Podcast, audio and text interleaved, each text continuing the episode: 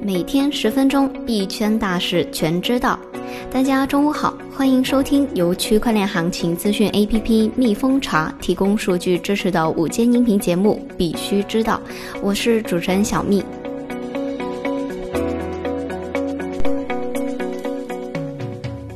今天的主要内容有：全球市场集体暴走，亚洲股市全线飘绿。数据显示，比特币价格出现暴跌，多款主流矿机达关机价。High Reach Futures 金属交易主管称，BTC 等各类资产暴跌，因投资者急于套现。火币大学校长认为，区块链加将是2020年代实现创新突破的关键。马晓峰称，区块链将带来消费者数据保护革命。下面是快讯的详细内容。全球市场集体暴走，亚洲股市全线飘绿。现货黄金下破一千五百六十，纽约商品交易所期银跌幅超过百分之三。日本东证房地产投资信托指数期货于北京时间九点十九分到九点二十九分触发熔断。菲律宾股指跌百分之十点四。纽元对美元、澳元对美元日内均涨超百分之一。数据显示，比特币价格出现暴跌，多款主流矿机达关机币价。随着比特币价格暴跌至六千美元下方，多款主流矿机达关机币价。根据鱼池数据，已经有十款矿机达到关机币价，包括神马 M 三、阿瓦隆 A 七四幺。易比特一九加，蚂蚁 T 九加，阿瓦隆 A 八二幺 A 九，心动 T 二以及市场上主流的蚂蚁 S 九。另外，据 BTC.com 数据，比特币在生产第六十二万一千三百四十三个区块所用的时间长达罕见的一个小时之久。对此，必应矿池表示，这种情况并非首次出现。在五十九万七千二百七十三这一区块高度也曾经出现，这一现象的成因或为大量老矿机因币价暴跌而关机下架。数据显示，CME 比特币期货三月合约跌收百分之二十三点五三。CME 数据显示，成交量最高的 CME 比特币期货2020年3月合约昨日收跌1845美元，收报6010美元，跌幅23.53%。2020年4月、5月和6月合约分别收报6035美元、6075美元和6100美元。数据显示，BTC 多头持仓量无回升迹象。根据 Token Insight 数据显示，BTC 二十四小时成交额为五百五十六亿美元，活跃地址数较昨日上升了百分之二十四点六二，转账数较昨日上升百分之六点八七。分析师认为，BTC 人气与搜索值快速上升，但目前市场的多头回升速率要远低于以前大跌后的回升速率，短期或将延续探底。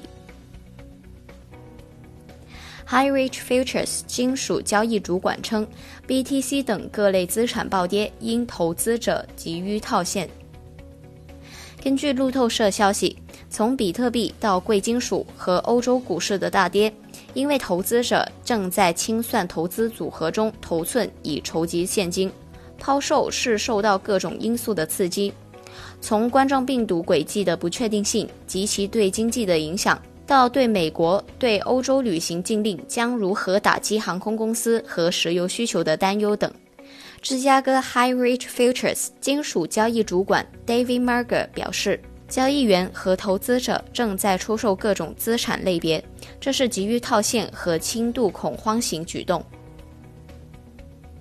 Cryptopeer 清算人无法确定用户资金是否与黑客入侵的冷热钱包资金相符。Cryptopeer 交易所清算人、独立会计事务所、君富会计师事务所现在无法确定用户账户上的资金是否与被黑客入侵的交易所冷热钱包里的资金相符。从发现用户的资金被发送到混合钱包，到发现 KYC、AML 的大规模违规行为，各种障碍层出不穷。在三月十日的最新情况中，君富会计师事务所向新西兰法院提交了一份请求，要求帮助他们加快清算过程。君富会计师事务所进一步指出，如果被迫执行和解程序以查明真实数字，将需要很长时间。因此，他们要求法院放弃为所有 Cryptopeer 受害人利益而遵循这一程序的必要。英国央行认为 CBDC 将是支付基础设施方面的一项创新。英国央行昨日正式发布了一份关于数字货币的讨论文件。这份长达五十七页的论文概述了中央银行数字货币 CBDC 的示例模型，旨在存储价值并实现家庭和企业的支付。英国央行表示，我们对 CBDC 感兴趣，因为这是一个货币和支付发生重大变化的时期。英国央行表示，CBDC 可能带来更多机遇。包括更有弹性的支付格局，以及未来更好的跨境支付的基石，但这也会带来挑战和风险，例如对货币政策和金融稳定的影响。英国央行承认，建立 CBDC 将是在向公众提供资金的形式和支付基础设施方面的一项创新。此前报道，英国央行行长卡尼表示，央行还没有决定是否引入数字货币。若要引入央行数字货币，必须谨慎设计。美国罗德岛州议员提出经济增长区块链法案。三月十一日，美国罗德岛州两名共和党议员提出建立经济增长区块链法案。该法案的目的是创建一个对区块链友好的商业环境，以鼓励创新者在该州开发下一代数字产品和服务。该法案还解决了现有法律框架不足的事实。该法案建议创建一种新型的罗德岛州金融支付和存款机构，该机构应具有客户识别、反洗钱和十亿所有权要求方面的专业知识。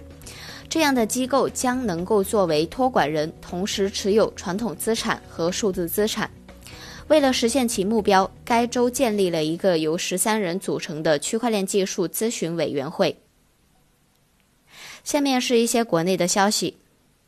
火币大学校长认为，区块链加将是2020年代实现创新突破的关键。由火币大学举办的在线主题直播大课圆满结束。本次直播由火币大学校长于佳宁担任主讲，围绕如何借助区块链加把握新基建的历史性机遇。帮助大家快速了解新基建，讲解新基建会带来哪些场景、模式和组织的升级，以及随着 5G 的到来和普及会产生哪些机遇。于佳宁表示，各行各业都在试图冲破疫情带来的压力，企业通过加快线上转型、发展无接触经济来保持竞争力，政府各部门则希望通过使用数字化的自治提高行政管理效率。但归根结底是落在了创新突破上。想要在二零二零年代站稳脚跟，首先就要将着力点放在数字经济上。而区块链技术作为数字经济转型的基础设施，随着疫情带来的机遇，不断有区块链加落地。如果将其与五 G 和万物互联等新科技联合，将产生不可估量的创新应用落地。马晓峰认为，区块链将带来消费者数据保护革命。据华西都市报三月十三日消息，同济大学区块链研究院院长马晓峰表示，区块链技术将首先深入嵌入消费领域的信息保护，尤其是用户与消费者的隐私保护，与信息红利相关联的交易会越来越正规。上个月，央行发布了个人金融信息保护技术规范。对此，马晓峰表示，相关政策出台后，中国会越来越重视个人信息的保护，而区块链则是技术保障。马晓峰谈到，未来的世界将是一个信息化的数字世界，互联网企业过去通过泄露用户数据而获利的情况将不允许再发生。可以想象，在那样一个背景下，区块链将是信息加密保护与授权的钥匙，利用信息获取收益与分得利益的情况会越来越正规化。今天的快讯播报到这里就结束了，我们下期再见。